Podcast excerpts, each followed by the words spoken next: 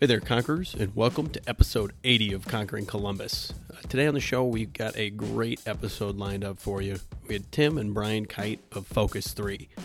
And for those of you who've never heard of Focus 3, I'm sure you've probably heard of their, their famous slogan E plus R equals O, which means event plus response equals outcome. And you'll recognize it because the Ohio State Buckeye football team used that slogan in their culture training to help them win national title in 2014 2015. And Brian and Tim have helped a lot of organizations around the world uh, improve their culture and leadership skills on a team level and an individual level. And I definitely think you guys will get a lot out of this episode. Hope you enjoy it. And most of all, the takeaway we want is that after this, go out and do something to make yourself better. Before we get to that interview, though, guys, I want to take a moment and ask you all for a quick favor. Go ahead, pick up that phone of yours you were listening to this on and uh, check out your podcast app, whether it's iTunes, Pocket Cast, Stitcher, uh, whatever you like to listen on. Uh, there will be a subscribe button, and if you click that, it'll make sure that you never miss a single episode of Conquering Columbus. And the last thing we want to do before we start the show is take the time to thank all of our incredible sponsors here at Conquering Columbus. And that starts with our friends over at AWH. For those of you who haven't heard of AWH, they are a digital product consulting, user experience, and software development firm. And with over 22 years of experience, AWH collaborates with a variety of clients to drive desired business outcomes through great digital products. To find out more, check out awh.net and let them know Conquering Columbus sent you. Conquering Columbus is also brought to you in part by the Sundown Group. The Sundown Group is an Ohio based nonprofit that helps connect entrepreneurs to investors, mentors, talent, and capital through business pitch events, workshops, and classes offered throughout the state. For more information, head on over to sundownfirst.org. And our last sponsor is Facilities Management Express, or FMX for short. FMX is actually founded and headquartered here in Columbus, Ohio. They're a startup software company. What's really cool about them, there's a lot of competitors in this space, but they made a name for themselves by designing an easy to use and tailored fit facilities maintenance and management software they serve industries ranging from churches and schools to property management, manufacturing, and fast casual restaurants. You can learn more or check out a free trial at gofmx.com. All right, Conquerors, that's all we got. Let's get this show on the road. You could drop me anywhere on the planet in any environment, and I might get, you know, my head kicked in in the beginning, but I'll find a way to survive. I'll find a way to get the job done yeah, there's a little doubt, but you know what?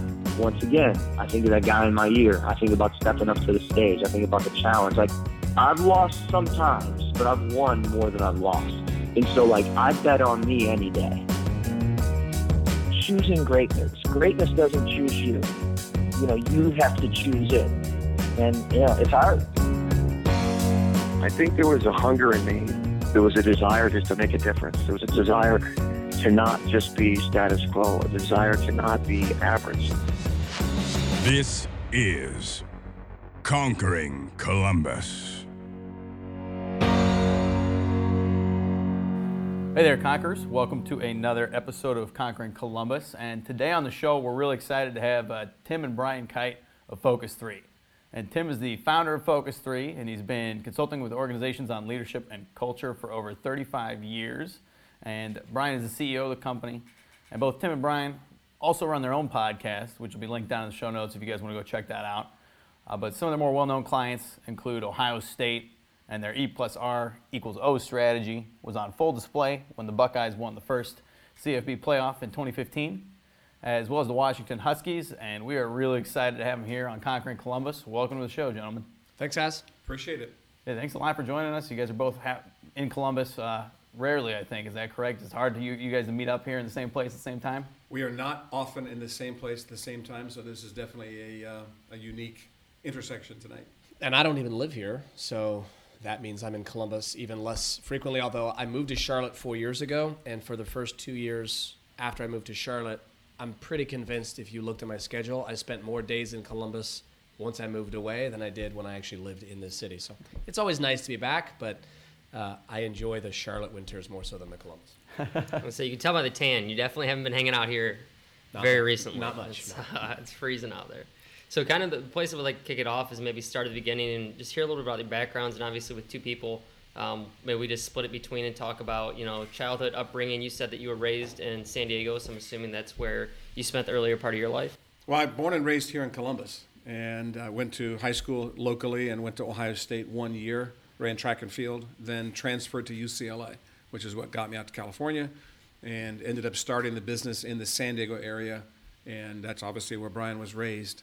And we, we lived there until he moved back here to go to College of Wooster. So that was roughly 2001. So most of my life, Southern California, and then the rest of the life here. What sparked that transfer to UCLA? It was track related at the time, late 60s, early 70s. Ohio State was not a track and field school, and UCLA was the center of the universe. So that, that's for track and field. So that's why I went there. He was he's he's underselling himself. He was a Columbus legend uh, in high school. Uh, I tease him, although I think he teases himself. There was a time where he was probably the fastest white dude in America, national champion, 300 intermediate hurdles, uh, his senior year track at Thomas Worthington, and full scholarship to Ohio State, and then full scholarship to UCLA. You know, the the the age and modesty might fool you now, but he was he was fast back in the day. Definitely the old days. so let's talk a little bit about growing up in San Diego then. And were you follow? Did you go do the track thing yourself, or what did you do growing no, up? No, I was football. Football. I was football. Yeah, I um, football was was my sport. I mean, I, I grew up. I kind of grew up that uh, ideal what you would predict a Southern California life would be. I surfed every day, you know, when I was there, and grew up between San Diego and Los Angeles, and, and all around. But it was either it was surfing, skateboarding, motorcycles, quads, and football. Football was really the the core of that. Started playing when I was eight, and then uh, went all the way through. And then what got me from San Diego to Ohio first was I wanted to play football in a place where it mattered. In San Diego or LA, frankly, anywhere in Southern California, they have a lot of uh, big time college football programs, but the college football in California, it's on the weekend, it's not particularly high up on the list of things to do. And the extracurriculars are so intense in California that uh, I wanted to be in a place where football mattered, and so that meant Texas, Ohio, Pennsylvania, Florida, something like that. And Ohio was a was a really logical place. Looked at a, a few different places, but ended up settling on College of Wooster for combination of academics and what was the best playing situation for me. Interesting roots to this, though. I coached his Pop Warner football team for a long time, and the fundamental principles that we teach now, I had implemented on our foot, youth football team.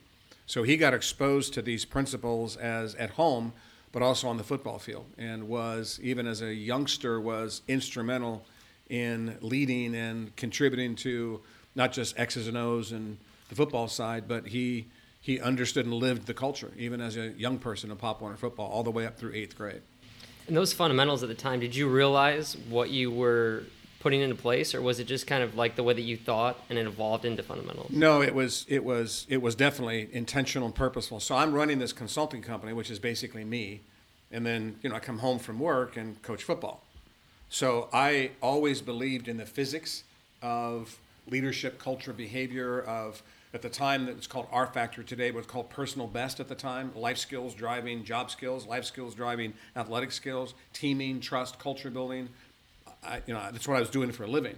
You know, he's 11 years old and is on my football team, but I, I go from doing it in a company for a client of mine to the practice field and teach it to 10, 11 year olds. And it was the same fundamental, and I still do it today, exact same thing. So I've, I've been doing this for, like you say, 35 years. But he got exposed to it not just at home, but he got exposed to it as a, as a young athlete, which I think has made a big difference in his absorption of all this, and his, then then his ability to articulate and teach it now as our CEO. And one thing, one thing I kind of want to talk about on that topic is when you break it down and you go back to when you first started to develop those fundamentals on your own. Do you remember kind of what it was that was going on around you at the time that kind of helped you realize the things that you guys are practicing today and maybe talk a little bit more about that. So I, it might be a tough question to answer. No, I, the, the, the genesis of, of the content that I created was, first of all, my own athletic experience. So here I am, a, a competitive athlete in high school at the national level, and then a competitive athlete in college at the national level. And then huge for me was my exposure to John Wooden at UCLA, because our locker room for track was in the same building as the basketball team. And so my three years at UCLA were his, were John Wooden's final three years. And he won his ninth and tenth national championships while I was there. And he had been given, you know, the nickname the Wizard of Westwood because of that. And so I'm observing him and I'm watching him do this. And it was, ju- it was, it was the catalyst. And then I coached high school football and track the year after I graduated from UCLA, and then I was a graduate assistant in grad school at Princeton. So I was I was starting to I was coaching, I was doing this, I was applying these things, and so the the, the development of the content was had begun even then. Yeah, and so I guess my question is for Brian and myself. I'm also from San Diego. My dad also coached my Pop Warner team. And let me tell you something. When I was a, a 13 year old kid playing Pop Warner, the last thing I wanted to do was listen to my dad tell me how to play football or tell me how I need to uh, react. So did that ever was that ever something that like uh, that was a challenge for you growing up, or was it pretty easy for you to go go along with all these things your dad was telling you? Well, I had an interesting childhood because the the uh, you know our dinner table conversation revolved around one of two topics, uh, and that was well one of three topics. It was uh, what did Dad do at work, which was explaining what was going on with clients, and he would always come home and and you know talk business, not above our head as a family, but in a more interesting way. Two, we would talk football, and then number three, we would tell jokes. Um, don't ask for any of them because not a whole lot of them are funny, but they're one of those family jokes that are you know funny on the inside. All of my jokes were, are, and will Lady, be ladies funny. and gentlemen, most of them are puns. I will let you determine whether they're funny or not. We'll have But- them in the show notes. We'll Yeah. get them up there. But what was interesting was, you know, probably like most kids, I, I always, I wasn't always interested in the fatherly advice uh, on on the father side. You know, all, all this. Some of it you are, some of it you're not. Well, what was more interesting was anytime it came to football, you know, school, separate topic. Homework, separate topic. Friends, separate topic. Anytime it came to football, though, um, we were always on the same page, always. And we would, Mm-hmm. And again, it- it eight years old, we would break down film together. yeah. We would talk about what happened together. We would discuss how we were trying to lead the team. Um, And it wasn't just X- X's and O's. There, were- there were Yeah, schemes yeah. And, and, and techniques and strategies, but it was also teaming, culture, and and then it transferred over into the field where I don't. It, it's odd. I, I don't ever recall you ever pushing back against me coaching you or anybody on our football team. Me neither. No, not not on the not on not on that stuff. It was always you know it was always you know homework or you know why'd you Yeah. get a why'd you get a um, A minus you know you should have gotten an A plus. and then he would you know smack me around and, no it was no but but on the football field or football topic on those things and you know now as a dad myself you know you look back and you know he used it as a vehicle you know not just to make me productive as a as a football player but obviously productive as you know a young man and growing and building those things in but um, you know I think that was a, a testament to how he ran our family and how he parented uh, was that you know we surrounded with this stuff and it was it was the vehicle that he could teach through. And then for me uh, you know I know this is this is a podcast. I'm a I'm now a full grown adult you know five foot eight you know 160 pounds you know imagine me as an eight year old nine year old ten year old I was never the biggest guy. In fact I was always the smallest guy by a large margin. So everything we talked about and everything we were he was teaching me and I was absorbing and learning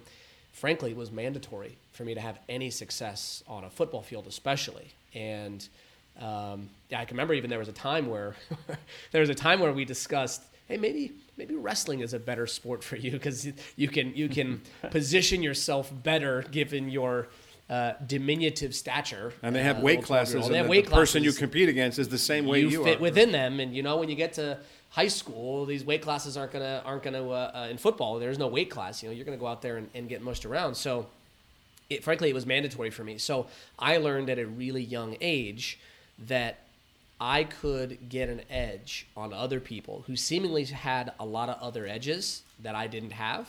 And the edge that I could gain was always 100% in my control. Whereas the six foot four guy, you know, he was limited on how fast he could get, or big he could get, or taller or shorter he could be. Where I was never limited on how much toughness I could have, how hard I could work, how how much I could hustle. And I can remember, I can remember a, uh, I can remember a, a, a, a moment where um, I, I came back from a football camp when I was I don't remember how old I was. I was ten years old. It was some big old camp. I remember Ronnie Lott spoke there, and some uh, some other kid. It was a big camp, like a thousand kids, something like that. Some other kid won the Hustle Award at you know I was ten years old. You know, some other kid won the Hustle Award among all the campers, and I can remember. Uh, I can remember my family was so disappointed in me for not winning the Hustle Award because it was the one award you could win where you didn't have to be the best player. And I remember, I, I, can remember back. I was telling a story to somebody the other day. I can remember how it felt to to not get that, and then to actually understand at 10 oh that's in my control. And I went back, and I think I did that camp another three years, and I won it the next three years, the Hustle Award, because it was I was never, ever, ever going to miss that one again. And once I once that clicked for me, uh, you know, it never left. And that's a theme that I've built into our company from day one, and that is whether you're a hospital or a bank or a manufacturing company or a football team or a basketball team or wrestling or swimming, you control how much focus and effort you put into something. And that the competitive differentiation isn't always talent or size or uh, other assets that a company may have, but that the way you lead, the way, the kind of culture you build, the kind of personal discipline you bring to your job, those are the differentiators. And so that's been a theme from, you know, for 35 years. So even if people get down that concept that they have control over every moment and every action that happens to them in their life, I think at a more fundamental level, when you jump down like motivation, you talk about at like a granular, if they know that they have to do the hard thing and they know they have control of it, sometimes they still don't. And how do you determine like what drives people and, and how to make that right choice then and to understand that you have control? Well, those are there, there's some separate things in there. Let me just unpack a couple of them. You, you mentioned motivation, and then you also mentioned decisions, and those are related, but they're not the same. So motivation is this internal drive, this internal energy that somebody brings to what they do. And there are a lot of different theories and ideas about what motivates people. And in fact, there are multiple motivators. There isn't a singular motivator. People talk about the why. There isn't one why. Now, there are things that people have where you know, like I'm a man of faith. My relationship with God is a big why for me. There are other why. My family is a why for me. Uh, friendships, community is a why for me. I have a deep desire. I'm driven to help other people get better. My my notion of service to other people. I mean, I, I and those those motivators for me get stronger. What I recommend to people from a motivation perspective is write down those motivators. Identify what those things are that drive you, and don't get caught and the gravitational pull of just one, but identify a list of what they might be. You know, for, I've identified five, and I, I know my five motivators. Decision making is a is a it's a process. It's a disciplined process. It's a methodology. The human mind works a certain way. Physics, we call it. There's a way the human mind makes good decisions. There's a way the human mind makes bad decisions. We call it discipline is the good decision making process. Default's the bad one and and I shouldn't say bad. Discipline is the most effective way to make decisions. It's the Default one that works. Is the one that works the best, produces the best results. Default will produce results, but the best default can do is average, and eventually it will fail you. So the, the, the process of disciplined thinking and problem solving, when you match that with the energy of motivation, holy smokes, that's where you get this power. And, and so I, I understand what you're saying, but I think it's important to understand motivation is this energy I have that drives me. And I can have, but if, what if I've got motivation but poor decision making? That's an unguided missile, not a good thing. If I've got great decision making but no motivation or low motivation, I've got a, you know, I've got a missile sitting on the pad that's never going, not going to go, not going to launch. So what I want to do is find the motivators, and then and then have a disciplined process for seeing, uh, uh, processing information, and then making good decisions. And maybe, maybe the best decision making skill is learning from your mistakes because there's no such thing as a perfect process. And so if you're discipline driven, you're very open to, hey, that didn't work. No, that, that was a bad decision on my part or a poor decision or okay, but it needs to be enhanced. Does that make sense? Yeah, that makes a lot of sense. Okay. I think I think I was working more off of the side that you broke down to the motivation is not there, but yet the discipline is and somebody trying to find their motivation, which is you know writing it down. And I guess yeah. it probably varies by a case by case basis for you guys when you sit down with people. I'm assuming everybody's different and has a different way to kind of get to what their root motivation is?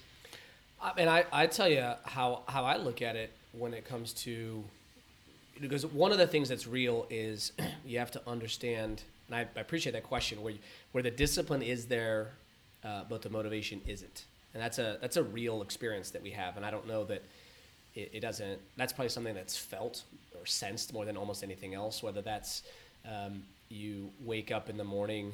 Uh, I mean, you know, in your former athletic background, you can you can identify where you wake up in the morning and you just don't feel like working out that day. You don't feel like getting on the mat. You don't feel like running the sprints. You don't feel like shooting 100 free throws.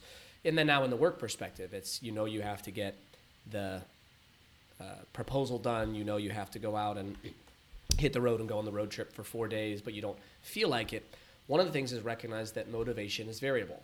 I mean, I, I always make the I always make the point to people that motivation is temporary, but discipline is enduring that if you recognize from the beginning as your life structure that motivation will be a pretty big wavelength. It'll go through really high highs where you feel like nothing can stop you, and it'll go through really low lows where you're where you're it's seemingly endless. Uh, just just met with a client yesterday who uh, had a situation where um, uh, she had a kid and put on a bunch of weight. She put on 100 pounds. We were just having this conversation publicly. So she put on 100 pounds and she's in shape and then she has a kid and had some some complications great lady put on 100 pounds and she's like hey i just put on 100 pounds now i'm thinking about how do i get get from how do i get out of this and it feels so far away and so here's a person who's driven super engaged uh, a pretty disciplined very aggressive in a good way in an awesome way and has been athletic her entire life and now for the very first time ever she's put on 100 pounds totally doesn't feel like herself and despite all of that, she feels like it's almost an impossible task for her. And so I recognize that as well, who isn't going to experience whatever their version of it is? Not necessarily health, but it could be work. It could be you want to write a book. It could be you want to uh, ask somebody on a date, but they feel like they're way out of your league or whatever it happens to be. So I look at discipline as an enduring thing, and I look at motivation as a fleeting thing. And when you view motivation as a fleeting thing, then you can act with discipline regardless of your motivation level, and you start looking at motivation through a different lens. It's a non necessary factor for the action required to do whatever it happens to be. I don't have to be motivated to love my wife every single day. If you've ever been in a relationship, you don't always really, I mean, even in our relationship, there's times where we're, we're interacting better with each other, and there's times where we get frustrated with each other or irritated with each other. But when there's a standard, of the discipline that we put in our relationship that keeps us centered, that's actually what secures us. It anchors us, it grounds us on a really good standard.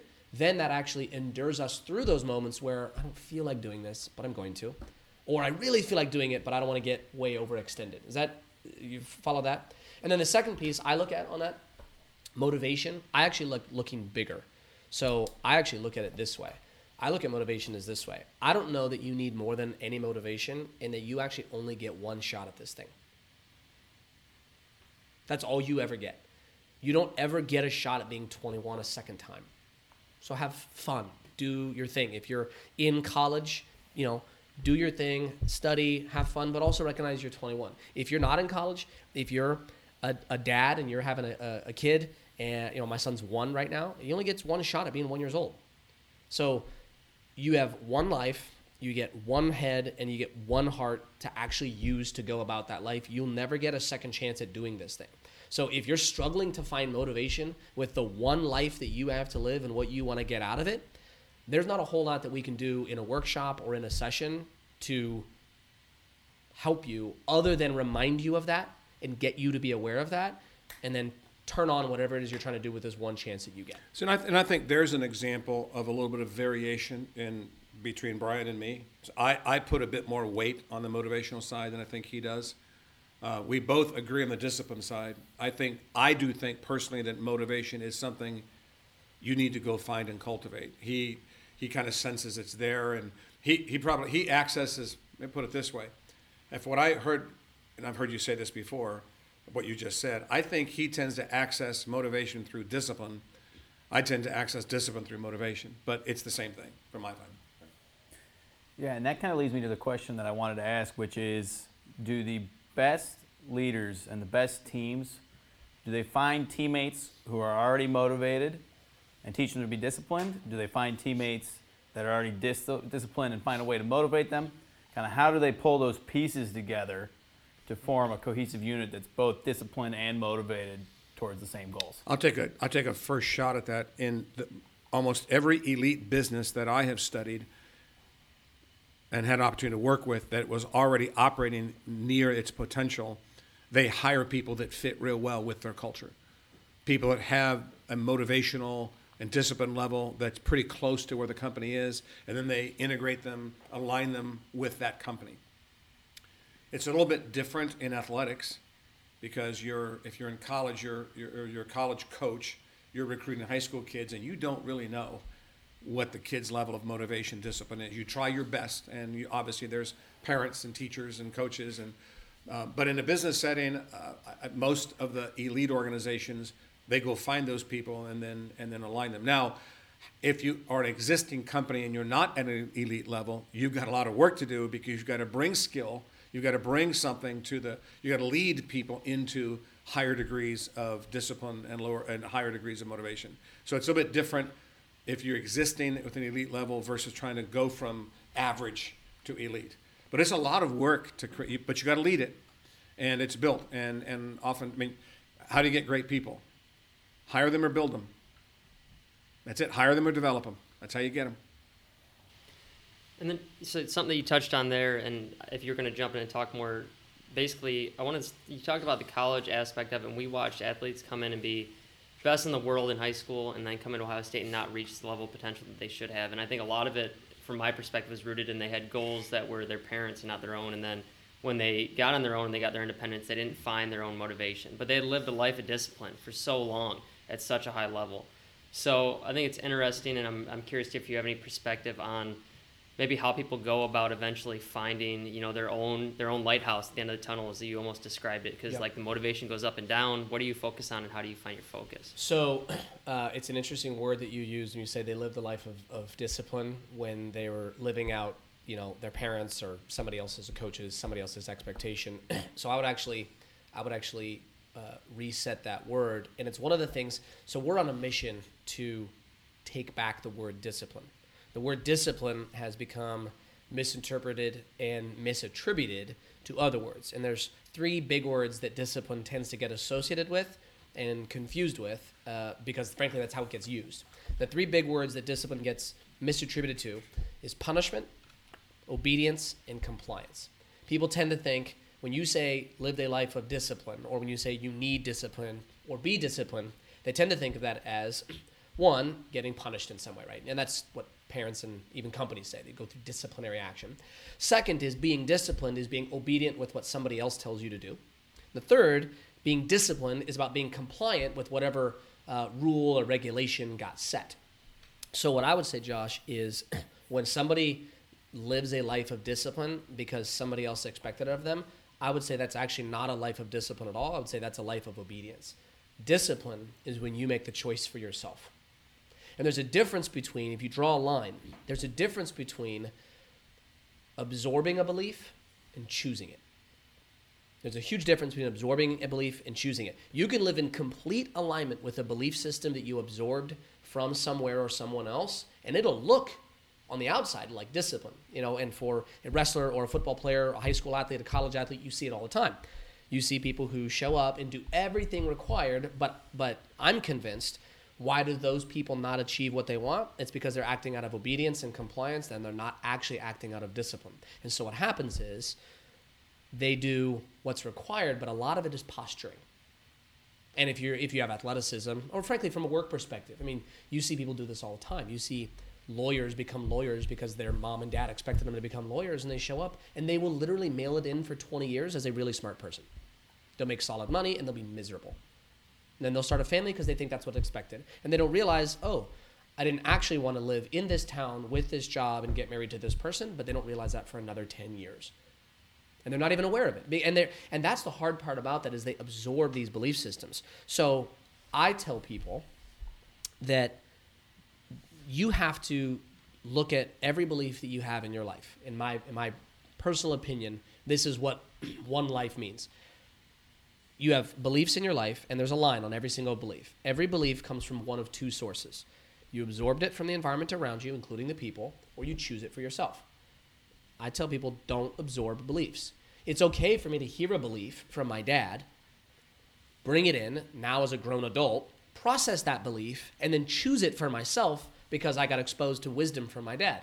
It's also 100% acceptable, and you need to, as a grown adult, take belief systems that come from other people who aren't you and then recognize that's a belief system you have or, or approach you want to bring, but I don't want to absorb that because that's just not how I'm going to do that particular thing. Now, the wider that is and the more central it is for somebody else, that can be a painful process. But a lot of athletes need to decide whether or not they're showing up because they're making their own choice, because it's something inside their heart, which is probably getting back to the motivation, or whether or not they're absorbing it from somebody else. And a lot of times, I mean, you can talk to this from your experience. You know, you tell me, do you think it would have been a painful experience for some of those guys that you competed with to go back to their family and say, I don't want to wrestle anymore? That I did this for you and not for me. And frankly, I had fun, but now this isn't even enjoyable for me and I'm done. I'm giving up my scholarship. Like that'd be, that'd be hard, right? Yeah. Mm-hmm. And so, what's harder, going through all that wrestling stuff, or having to deal with that emotional strain it puts on you and your family? A lot of guys will make the decision the emotional strain is harder than the punishment they put you through in a wrestling season, and I bet you a lot of guys make that choice. Here's another interesting um, detail about it because the word discipline actually is the Latin word for learning. It doesn't mean punishment, it means the process of each individual making the decision to apply things to their own life where they learn and get better. That's all the word means. It discipuli is student.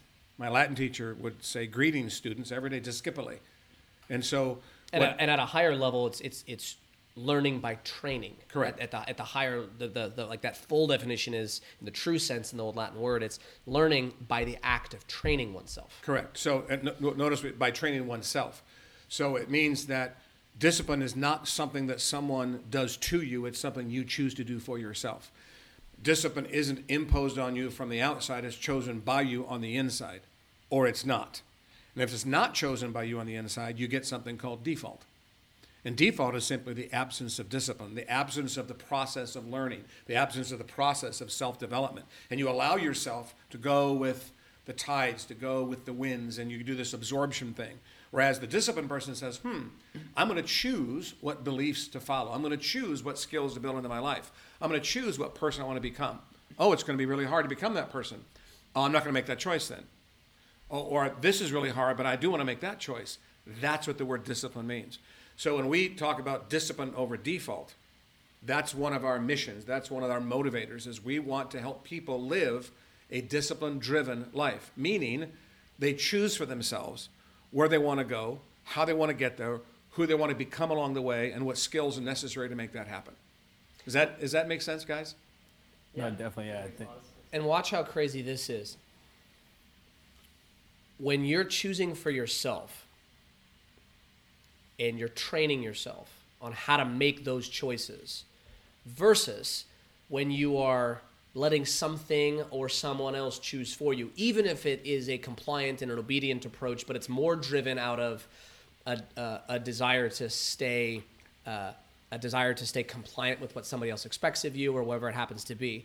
Which one of those two ways of operating is more free? When you're choosing for yourself or when you're choosing to make somebody else happy or something else happy or do what you think is expected of you? Which one's more free? when you choose for yourself. When you're in default mode and you feel like you are you are needing to stay compliant and obedient, that's the definition of being trapped. It's the definition of being rigid and locked in.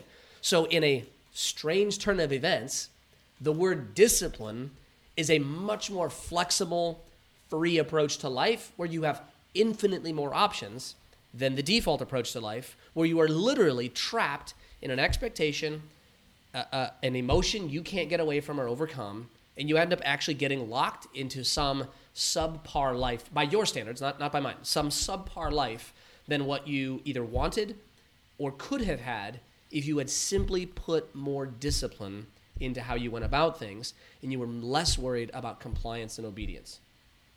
And it's funny that you brought it back to that because I listened to an interview this morning with Jocko Willink, who just released a book called Discipline Equals Freedom, and his Yep. philosophy is, is centered around that ideation. But Yep.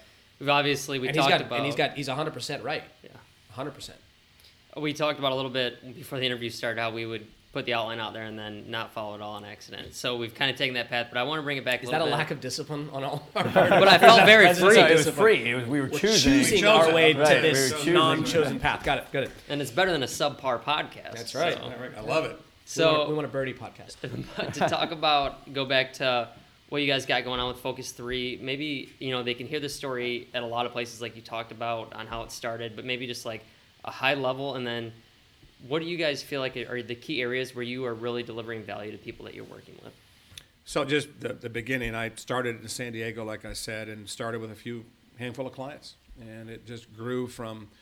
I had, I had a couple of really big clients early, which I think helps. Uh, consulting, starting a consulting firm is really difficult because you have to do three things. You have to have content, you have to have delivery skill, and you have to to uh, sell. And those are three disparate things. It's got to be hard to determine the ROI on in the beginning too, right? Because I mean, when you're teaching philosophies and mental mindsets, like how do you determine or how do you prove to the people that you're working with that what you did deliver? That, that's not that hard because typically clients hire you to produce a result, to, to solve a problem or achieve a goal that they have in a business.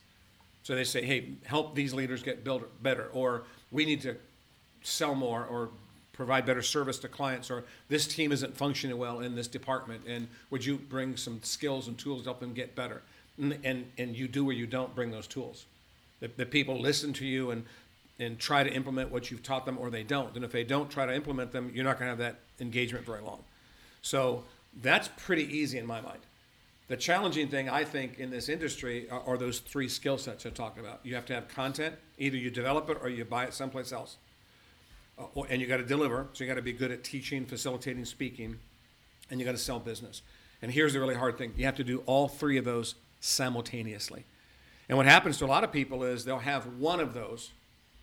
Usually, they'll, they'll deliver something, and they'll get a, they'll get an engagement, and they'll start delivering it, and then the engagement runs out, and all of a sudden look around and where's my next paycheck coming from? Where's my next project coming from? And they, they scramble, and, and there's enormously high percentage of failure in the consulting business. So I, I just I was fortunate that I was able to do all three of those things, and I, I'd like to tell you that I worked really hard. To, I, I don't think I, I just think it was natural for me. I mean, I honed the skills, but it just wasn't difficult. It just came, and I think it came naturally to, to him as well. And then, you know, got some clients, and, and it grew. And then eventually, um, you know, I had different people come in and out. But the, the big, big thing for us in terms of the growth of the company was when he joined the company, started working with me. And the- What year? uh, he graduated from college in 2005. 2004. And uh, was that, did you graduate the spring of 2004? Or was it the spring of 2000? Whatever, 2004, 2005. 2005 was when I joined. Yeah, and then he joined and, and, and started doing. I moved out to I moved out to I, don't, I don't we haven't I don't to talk about this publicly a whole lot. I moved out to when I graduated from Wooster at the very last second. My original plan when I graduated Wooster was to coach coaches, to do what we do for Ohio State and Washington and Boise State and the Chicago Bears. To, to actually, that was my dream. Was I wanted to coach coaches. When I played, I saw the most undercoached profession was coaches. So I was all set to do that. I was going to come, move back to Columbus, start that. The last second, I had an opportunity to move back to California, to Manhattan Beach, live on the beach, and you know, got a job in Westwood, actually, right UCLA's campus. And I took it at the very last second, and then uh, got a job. Didn't like the job. Realized really quickly that it didn't matter where you lived if you didn't if you didn't love the activity you spent every day. In fact, I'm not even a big believer in the why. I'm a huge believer in the what. You have to love what you do. The why fades. Pick your job.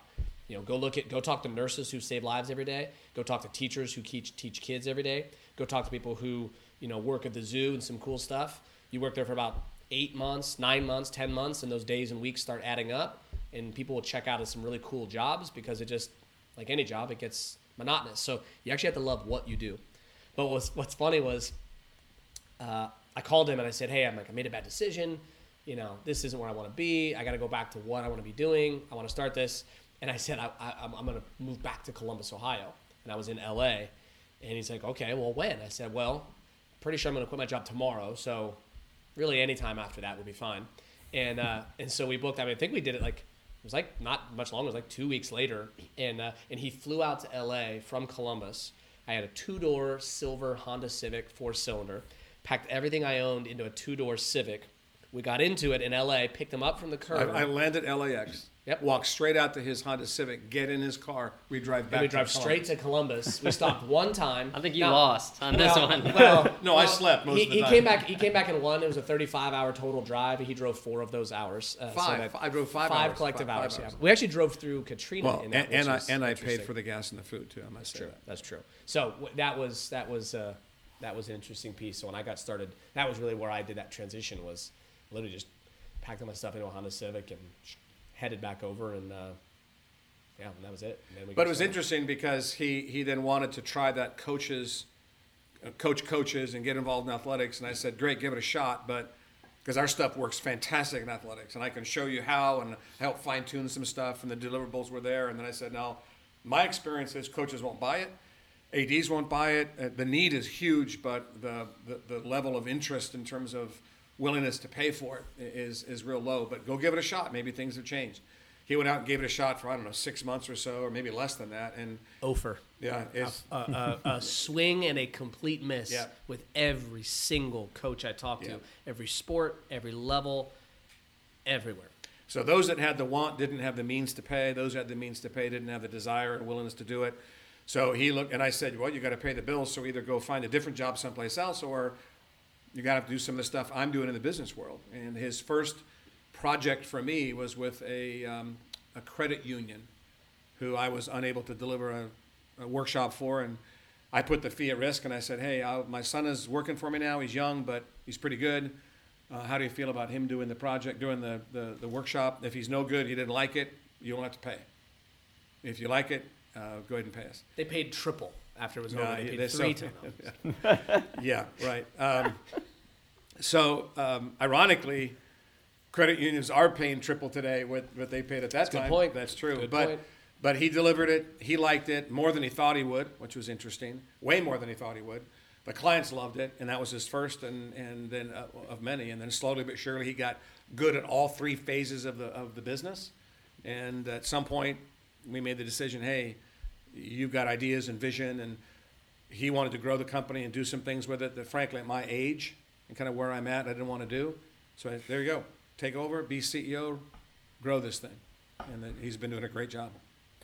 Yeah, and so I guess what I'm interested in, and you know, most people out there know that you guys work with Ohio State, and I'm sure that you could go find that story all over the internet. You guys can Google it; you'll find plenty of podcasts talking about how they landed. You could Ohio buy a State. book. There's a book. You could buy a book. I've seen it quite a few Line. You times. buy in- that one. Quite a few times in Barnes and Noble, and uh, so what I'm interested in is uh, Ohio State's not the only athletic directors you guys are working with now. What clicked? How'd you start getting these coaches and people sign up? Well, let me, let me just say this about our market. We have three niches or three segments that we focus on. Business is our legacy, so we work with business organizations. We work with athletics, which you can talk about, and we work with education. So we teach our system of leadership, culture, behavior in business, athletics, and in public schools. And we're excited about all three of them. And they're, they're, it's interesting how, how disparate they are, how different they are, and yet, and yet, the physics of what we do is the same in all of them, is the same. So, did you want to drill down on the athletic side, or was there a piece of that? Yeah, I mean it fits there, but I guess um, branching off. do you scale athletically? Is that Right. Yeah. I guess my question. My question is more because you mentioned that you were over for six months with coaches, athletic directors. So what changed? What did probably, you probably closer about? to probably closer to a year. I mean, look, there's there's two things. uh, one, you, I guess three. One, you have to find a program to give you a chance, just like you have to find a business to give you a chance. So that's number one. Number two is it has to work. I mean, at, at my core, I'm a producer. So is he.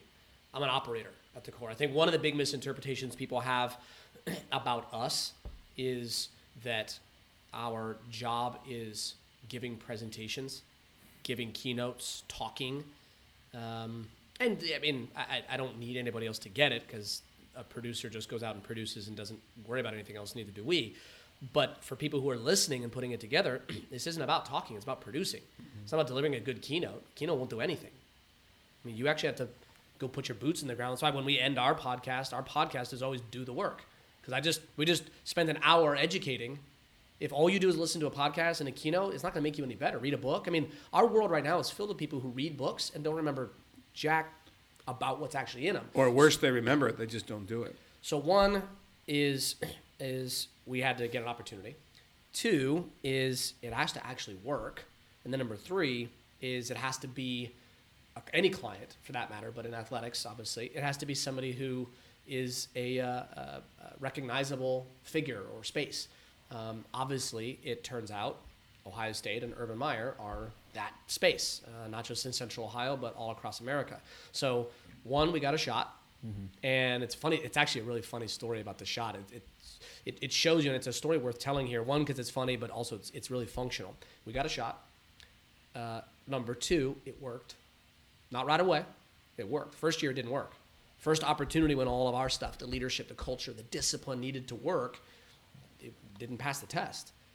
And then number three is, you know, you know when it works and eyeballs are on and Urban Meyer, who's a tremendous coach before he ever met either one of us, uh, and Ohio State was a brand that ended up getting notoriety, and so it was it was right place, right time, but we were also ready. And the interesting part of the story is when when TK met Urban Meyer, I was on vacation, and he called me and said, "Hey, I met Urban Meyer last night, and we actually kind of clicked, and it worked out." I'm like, "That's awesome."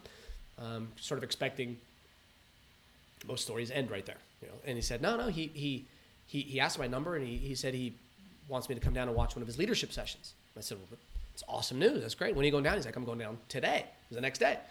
So I'm like, "Can I cut my vacation short?" I was in Hawaii. How quickly can I get back? I'm like, "No, we're fine." So he goes down, watches a leadership session, and and takes a bunch of notes. And Urban says, "I just want you to watch it. Give me feedback." So he debriefs back to me what he saw in that particular leadership session, and we debriefed about what happened and you know what we saw, and you know if he asks us what our thoughts are, what do we think? Well, like like he was talking about, it was just kind of probably right in the transition, right probably right after I was CEO, right about. Um, you know, in true form as father and son, I, I'd been hammering him on our sales process for probably about a year, just hammering because for most of his career, he sold the way he likes to sell and it was really good and it worked, but it was probably more it was and I it worked for me, but it was kind of tough to sell because we weren't structured. And so I had to say, we got to get more structured, got to get more structured. We got to have conversations this way, you know, just you know typical sales stuff. So we're driving down to the Woody together for our first meeting with Urban Collect- Meyer collective meeting. yeah, first collective meeting. Urban Meyer, Mickey Marotti, David Trishell, who's actually here with us now, and uh, we were going to go provide the feedback and then expecting to be ready for the conversation. So we're driving down, and he says to me, he says, "Hey, whenever it gets time to describe what it is that we do and move into that, if he asks, you handle that because you've been very adamant on, you know, we have to follow a very specific you know, procedure with that." I said, "Yeah, no problem." And so we go in, and, and here's how the meeting goes. We walk in, shake hands, introduce. We all sit down in Urban's office, and Urban says, "All right, this is uh, Tim Kight," and uh, and I had never met him yet. And he goes, I, I, "I guess this is his son Brian, who's in the company too." Met Tim. We had a great conversation. Tim watched our leadership session. Said he had some feedback for us, and this is what they do for a living. So I figured we could pick some things up. And uh, yeah, guys, it's like the most important thing in our program. Our pro, whole program revolves around it. He says, "So uh, so show us what you got." And he leans back in his chair, folds his arm, and kind of puts his feet up. And my dad, in all of his wisdom, says, Right, right, sure. Bry, why don't you go ahead? And just Now the backstory to that, the backstory to that is Thank you, Dad. Appreciate that. Good opportunity. So, so Urban and I had already had two in-depth conversations. So I, if he messed up, I'd already covered for him, right? But no, it was it was a really interesting moment because of Uh, just everything that Brian is saying. But it, he, what Brian wrote on the whiteboard in Urban's office that day about who we are and what we do is still there. It's not been erased. Here's the thing, and I think this is an important message for people. In some regards, Division One high-level football coaches are a great test for how good a consulting or a training firm is, and here's why: They're, they they don't mess around with stuff. They get pinged all the time with buy this and do that and buy this and do that and buy this and do that. I did not pursue Urban Meyer. I did not pursue Ohio State. I met him at a fundraiser. I didn't say, "Hey, Coach Meyer, I'm Tim Kight. I own a leadership development company. Can I help you guys? That's not how it happened. We met at a fundraiser. It was purely serendipitous. No one even introduced us. He- literally walked by me at his house at the fundraiser, looked in the corner of his eye, turned back and looked at me and said, You look familiar. Have we met before? It was that serendipitous, unplanned. And then he asked his name. He said, "What's your name?" He said, "I'm Tim Kight." He said, "Who are you?" And then, and then here's the point, and I think it's part of what, what Bryce said. What you do had better resonate with that coach really fast because they have the attention span of a hummingbird. And then, and then you'd better deliver on what you said. Mm-hmm. So his first impression is, "Hey, I think this would work." And then his, and we, we got tested. So we were actually in, I think a couple days later, we were sitting down in Mickey Marotti's office. It was Brian, me, David, and Mick, Coach Mick, just talking about some potential ways to approach this. And Urban sort of quote unquote drops in.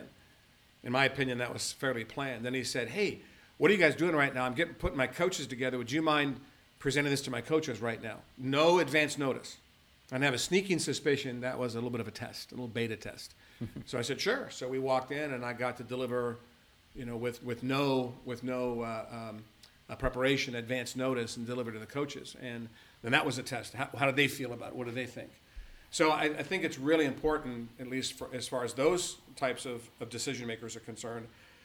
You better be real precise. You better be clear. It better be. You better get your message to them really fast, and it better work right away.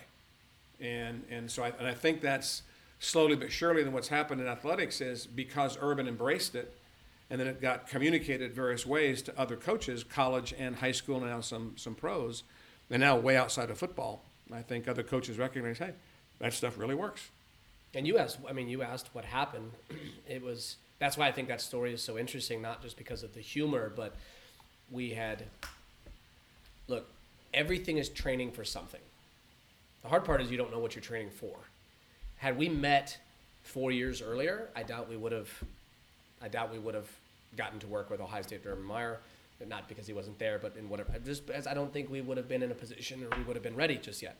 So He everything been. I would have been, but he wouldn't have been. everything we had done up until that point put us in a position where, in that moment, you're either good enough or you're not. True. That's just it. You're either good enough or you're not. And two years earlier, I don't know. Three years earlier, four years earlier, obviously 10 years plus earlier, obviously not good enough. Then no doubt in my mind, I didn't I didn't not get hired by coaches when I first started out because I was good enough and all the coaches were dumb. No, that's not the case. I wasn't good enough to position ROI, convince, sell, build a relationship. I, I just wasn't good enough at the time. It, I mean, it only took me 10 years to get good enough to be in a position to be able to do that. So when that moment arrives, it's too late to train. It's too late to implement discipline. It's too late to build your mindset. And then I go back to the question that you asked about it's got to be hard to position the ROI. Well, it's not fundamentally different than athletics. What's the ROI of squatting? A lot of You pain the squat next more. day. What's, what's the ROI of stretching? What's the R, what's the what's the ROI of uh, not eating sugar in your life? The answer is, I mean, we could talk about the stuff that we think would happen. We could talk about the opportunity that it gives you, but you don't ever. No football team walks in there and goes, "Hey, prove to me the ROI of, of squatting. Show me the guys that squat the most, and then they turn into a all conference or all pro performer. I want to be guaranteed and proven before I start. You better show me the exact yards I'll get or the exact number of matches I'll win if I come out and do uh, uh, 15 more minutes each day on this on this uh, uh, uh, wind bike, arm bike. Show me the ROI of doing that. Nobody asks that question. You know, but in our but- business, what's the ROI of leadership training? What's the ROI of mindset training? I don't know. Don't do any of it. Watch what happens. Watch what happens when you don't do any of it. Just like a football player walks out, don't squat, don't lift, don't train, don't run. Yeah, I, th- I think it's it, Watch. Great point. Let, let me go more subtle than that though, because every athlete squats, right? I mean, every wrestler squats. And so it's not just who, what's the ROI of it, but it's also how you do it and the mindset you bring to it. How many companies do they do leadership development? All, all of them to some extent. The question is, how effectively do you do it? How well do you do it? So who, who, who practices in athletics today? All Well, of them. we'll, still we'll still get pushed back though. We'll still to this day, we're in 2017 when we're recording this, and I don't expect this to change much. We'll still get we still get pushback all the time from companies and teams and schools on how much training we do, and it's rarely close when we get that pushback to a lot of training.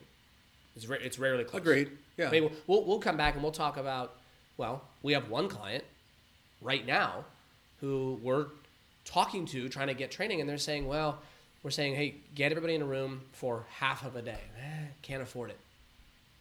Not money wise, not money wise. Can't afford to get in the room to actually get trained to build skills that people are already pretty hit and miss on. It's literally the equivalent of saying, hey, I need you to get in and you need to squat. Ah, can't afford it. Can't afford to squat. Gotta, gotta read my playbook more. No, you, you can't afford not to. And we, we still we still encounter that all the time in business and in school. I want to be proven if we're going to put more our teachers in a room or our employees in a room. I want it to be proven that what they're going to get out of that really really works before we start. And there is no guarantee. Just like there's no guarantee if you squat more and you bench press more and you cut down your body weight and you put on mass and you're faster that you're going to be a better football player, baseball player, wrestler, whatever your particular sport is. But what I can guarantee you is if you don't do that work, the people who do are going to start having bigger and bigger bigger advantages of you and you're basically betting on your innate talent and good luck And then I'm talking about competing against those who are doing the work. Then you have to do the work better than they do Yes, it. you do. Yeah.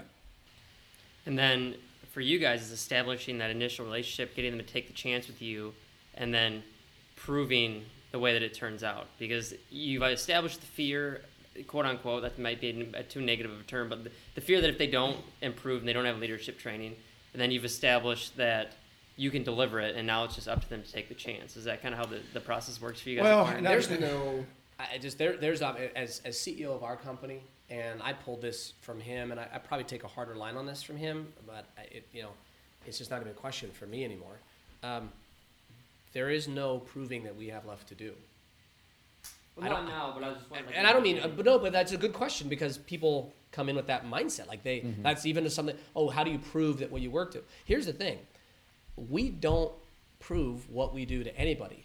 We already know it works. We already know that's how how it actually gets applied. Most people don't have one of these tools in place. Most companies don't have these tools in place. Uh, now, if we're competing between us and somebody who does what we do, okay, we'll go compete. But your question is really good. Come in and improving. I don't. The, the people who want to hire us, they're the ones who have to prove to us Yeah. that they want to do that work. We've actually it's re- already guaranteed. Yeah, we, this is an interesting place to be. We're at a spot now where we're kind of vetting the clients. If you don't want to do what we, if you don't like, this doesn't resonate with you, see ya. Yeah. You're not a candidate. And Urban's different, and I, and and I'll, this is what really is unique about him. There was no proving anything to Urban. As soon as he saw it, he knew he wanted it immediately. He knew it. There was no proving it to him because he already believed in leadership. He already believed in culture. He believed in, in, in competitive behavior. He just never had a system for implementing it. What we brought to him wasn't leader. We didn't bring leadership development to him. He already did that. We didn't bring culture to him. He already did it. We didn't bring competitive behavior to him. He already did it. We just brought a systematic way of doing it to him. So there was no proof to me the ROI. That never crossed his mind ever. The moment, in fact, when he heard it from me at the party, he knew he wanted it. His intuition said, "I'll bet you this is something special." Then we met. And he goes, "Yeah, I think it is." And then when BK and I went down and talked with him, he literally said, "Let's go. Let's start right now." And there was zero hesitation. And then what happened is, because of that platform, other coaches who think like him had the same response. So there wasn't any of this um, taking a chance and there's no fear. There's none. No, it's like, no, you want to do it or you don't. If you don't want to do it, fine, good. We got lots who want to do it, so that's good. And we've really gotten a spot now where that's kind of where we're at right now. And I, we don't want to waste our time with some corporate leadership guy or some football coach or some athletic director who, yeah, I don't know. Well, if you don't know, you're not a candidate for what we do. And we're not. I mean, there's no there's no upset. There's no judgment of any of that. It's just it's just we're not in the business of proving our tools. I don't need to any more than I need to prove a hammer. Or what what kind of phone do you have, Mike? Uh, iPhone. What kind of phone do you have? iPhone. What's the ROI of your iPhone? You gotta, It be, works, gotta be man. negative at mean- this point. yeah, yeah, that's a good question actually. But I mean, like, look, I mean, do you need to prove the ROI of an iPhone beforehand, or do you need to be shown a tool, look at its capacity, and say, if I integrated that into my life, I going to be able to do a lot of things that I might not otherwise be able to do. Well, that's an Uber interest- and iPhone, all that. So I, I'm not in the business of proving anymore. I, we have a tool. The tool works. The tool can be used for whatever you want to use it for. You can apply E plus R equals O to be a better mom, or you can apply it to be a super intense national championship football coach. You can apply E plus. This is the big thing about discipline. You ever struggle, Josh? You ever struggle uh, to disconnect from work when you go home? You ever you ever struggle to step away? Either one of you guys? Yeah, I yeah, I think I do. You're laughing, Mike. You're laughing. I, You're I, laughing. I do to an extent because like I, I can take I can take it to an extreme and I can allocate a certain amount of time in my day. I'm very structured mentally where I can release, but if it's not during that time, I can't release. You less for you? Well, let me. I'm I'm laughing because when you said, "Do you have trouble separating work from home life?" Josh just doesn't do it. So there's no trouble because he just works till 10 o'clock, goes to sleep, wakes up, and continues to work. Sure. So it's you know it's interesting, but he does when he but he is very good at when he does decide to take a break or relax. That he's very good at completely forgetting about his work. Which, so yeah, so here here's the here's the other side of that, the the extended application of E plus R equals O, which is obviously a, a, a tool we're we're pretty famous for now at this point, and discipline. What does it take to turn your phone off, not check it at work, or not check it when you're at home, and just enjoy your night and have whatever personal you time and not do it? What's that? What's that require? Discipline. so it, it takes discipline to relax. It takes discipline to be spontaneous. It takes discipline to enjoy yourself and not bring the stress and strain of the work life uh, or the work environment to an environment that that's not appropriate for. So I'm agnostic as to what you want to apply discipline to. I want you to build a life, a business, a company, a team that fits who you are, what you want to be with the one chance that you get for whatever motivation you're that's driving you. He and I don't have the same motivations. Our motivations overlap, but they're not the same because we're two different human beings, as they ought to be. And I'm his son and he's my dad. We don't see the world the exact same because he sees it through the lens of a dad working with his son. I don't work with my son. I work with my dad. So I have a different view. And so I would expect us to have overlap, but I would expect differences. And I want him to be able to live his discipline. I want me to be able to live my discipline. And then inside of our company and the way we live our lives, I want to make sure that we're aligned, but that doesn't mean we have to be the same. So when we put our tool in companies and people's hands, one of the primary drivers is I want to make sure that what our company does is it helps people build the discipline they need to get the things that they want. What that is, 100% on you, because at the end of the day, I'm, I'm, it's not my job to guide your life. My job is to put tools in your hands that help you build the things you need to go after and get the life or the business or the, the goals that you want. That's what we do. Yeah, that makes plenty of sense. And as we start to wrap things up, I think it's a good place to kind of hit you guys with our final question. The theme of our show is live uncomfortably, and we find that it means different things to different people. But um, most people who have achieved high levels of success in their life, it resonates with them internally. So I'm interested for both of you guys what it means to you and how it relates back to your life and your path to where you are today. I'm a big believer in embracing productive discomfort. That's a, a theme that, that I've taught and we teach in the company.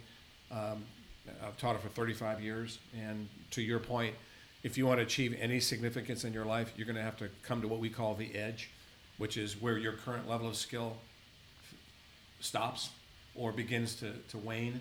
And to build new skill or to take that skill to, to another level, it's going to be uncomfortable. And that's just been something that, that I've done my whole life long. Track and field's uncomfortable. Building a new business is uncomfortable. And navigating through all these things you got to go through in life and dealing with adversity and dealing with difficulties and that is just it's uncomfortable. Uh, traveling as much as we do is uncomfortable. And I've traveled for 35 years. Now I've got to say that there are things though that if you apply these kinds of skills, the the uncomfortable becomes a habit, and the uncomfortable you, you can get comfortable with it. So you build rhythms and cadence. So while travel today still is I can't say that I thoroughly enjoy it. It doesn't bother me at all. It's part of the business. It's part of my cadence. It's part of the rhythm. Uh, when when flights are canceled, things go wrong. It happens, and I just I don't flinch anymore because I apply these tools. But but the entire journey is one of constantly embracing productive discomfort. It really is, and and you know I could point to many things in my life where I reached to an edge and said, "Uh oh, uh oh, I'm not good enough." He said it. I'm not good enough at that and then you'd better get good at it. You better do the work and get good. He has a phrase he uses all the time doesn't matter, get better. And that's uncomfortable to do. And what most people want to do, we've got a saying BCD, which stands for blame, complain, defend. When things get difficult and you're not good enough, it's real easy to blame and complain and to defend your ego. And we're a big believer in no BCD. If you're trying to do something and, and you're not getting it done, then get better. Do the work and get better. And I believe in that deeply. And I've never, ever seen a consistently successful person in athletics, education, or business who didn't embrace productive discomfort as a part of their journey. Yeah, I mean, I mean that that doesn't matter. Get better. The root of that is the the foundation of life. Is that if there's something in your life that you want that you're not getting, the answer is because you're not good enough. And that can be an uncomfortable truth to hear, and it can be an uncomfortable truth to deliver to some people because people want to have a reason why they're not getting it to be something outside themselves. But the value of E plus R equals O is your R, your response, it has to be good enough to produce the outcome, not in a neutral setting, but it actually has to be good enough to produce the outcome you want for the circumstances you're in. So, the kid who's born into a family who doesn't have much money in a rough part of town is more asked of him in his response to go after and get what he wants. Sure is. But I also hear other people talking about kids born on the nice part of town who have lots of money their R's are harder for a different reason with the entitlement and the money and all the things they get given to them and they get soft and all that stuff. So I'm less concerned with both of those things. If there's something you want that you're not getting, embrace however uncomfortable it is for you to the point where it's not uncomfortable anymore, that there's just a cause and effect. If you're good enough, you get it. If you're not, you don't. The answer to everything is always doesn't matter, get better. And one of the ways to inoculate yourself against that is do something specifically uncomfortable for you every single day physically, emotionally, and intellectually or, or mentally. If you do something physical that's uncomfortable, you start to learn. You, TK mentioned flinch. You, you stop flinching at physical discomfort. I, mean, I, took, I literally I took an ice cold shower this morning, and it's funny. Somebody described to me on that on, on you guys wrap up here, but somebody described one time. It's actually a really interesting test. Go to your shower, turn the water to cold. Feel it with your hand, feel that cold first so you actually know, and then stand in that shower and make a decision to get in. If you do that and do it for a whole week, here's what will happen. The first day or the second day, whatever it happens to be, you're to try to convince yourself not to do it. You'll try. It's just what you know. You'll be like, don't do this. That guy on the podcast said that. Like, there's no reason to do that. That's just that's just a thing he said. He's one of those consultants. Or you'll say, oh, I'm tough enough to do this. I don't, I don't have to prove this to myself. What's really important to pay attention to, and that is this whatever arguments that you use to try to convince yourself not to do that uncomfortable thing, which is getting in the shower, pay attention to those arguments because those are the exact same arguments that your brain and your emotions are going to use to convince you not to do other uncomfortable things in your life.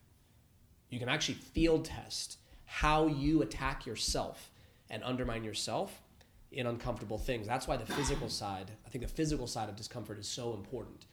Uh, in addition to the, the mental and emotional, try things you can't do. Go look foolish in front of somebody else. Go publicly try to do something where you have no idea whether or not you're going to be good enough or whether or not it's going to work. You don't know, make your downside risk, you know, yeah. where you're risking everything. Don't go bet all your money on, on a game or something like that. But do things every single day that put you into serious and relevant discomfort for your environment and watch what happens. And here's watch what happens if you do that for a year. It's not that long. We're, we're wrapping. I just, but I want, I got to make this point. We're real, real big on take action to get better. Stop with the concept. There's too many books, too many, too much stuff out there, too many theories. So go do. That's his point. Go do, go do. There's just there's no end in there. And with social media and, and, and the digital world, we're gonna get even more stuff. So we're, we're interested in what are you going to do? And I think it's a great point he makes right there. Or you could read another blog. Or listen to another podcast. Hey, we said, I said we said on our podcast. Yeah. Like, what are you going to listen to one more podcast and that's going to be it? That's the one. Mm-hmm. No, I mean listen to inform yourself to go do something. Yeah, but if not, turn the podcast off. Yep. Go do something else. Yep. Including ours, yep. which I encourage that you listen to and then go do something. But. All right. Well, Brian, Tim, hey, we really appreciate you guys joining us on the show today, and uh, join us here. It is a little late, so again, appreciate. It. I'm sure you guys had a long day before this, so good to be here. Thanks yeah. for having thanks us. Thanks for having us in. Appreciate being on the podcast with you guys. Thank you, and hey, Conquerors, thanks for listening. I hope you guys got a lot out of that. Uh, get out there, go do something after this. This is Conquering Columbus. We'll talk to you next week. If you guys enjoyed that episode, check us out on Facebook, Instagram, and Twitter, as well as iTunes, Pocket Cast, Stitchers, whatever your favorite podcast app is and go ahead and click that subscribe button. It'll make sure you never miss another episode of Conquering Columbus. Before we let you go, we want to take one last moment to say thanks to all of our incredible sponsors one more time. And that starts with our friends over at AWH. For those of you who haven't heard of AWH, they are a digital product consulting, user experience, and software development firm. And with over 22 years of experience, AWH collaborates with a variety of clients to drive desired business outcomes through great digital products. To find out more, check out awh.net and let them know Conquering Columbus sent you. Conquering Columbus is also brought to you in part by the Sundown Group. The Sundown Group is an Ohio based nonprofit that helps connect entrepreneurs to investors, mentors, talent, and capital through business pitch events, workshops, and classes offered throughout the state. For more information, head on over to sundownfirst.org. And our last sponsor is Facilities Management Express, or FMX for short. FMX is actually founded and headquartered here in Columbus, Ohio. They're a startup software company. What's really cool about them, there's a lot of competitors in this space, but they made a name for themselves by designing an easy to use and tailored fit facilities maintenance and management software. They serve industries ranging from churches and schools to property management, manufacturing, and fast casual restaurants. You can learn more or check out a free trial at gofmx.com. You could drop me anywhere on the planet in any environment and I might get, you know, my head kicked in in the beginning, but I'll find a way to survive. I'll find a way to get the job done. Yeah, there's a little doubt, but you know what? Once again, I think of that guy in my ear. I think about stepping up to the stage. I think about the challenge. Like, I've lost sometimes, but I've won more than I've lost. And so, like, I bet on me any day. Choosing greatness. Greatness doesn't choose you. You know, you have to choose it. And, you know, it's hard. I think there was a hunger in me. There was a desire just to make a difference. There was a desire to not just be status quo, a desire to not be average. This is Conquering Columbus.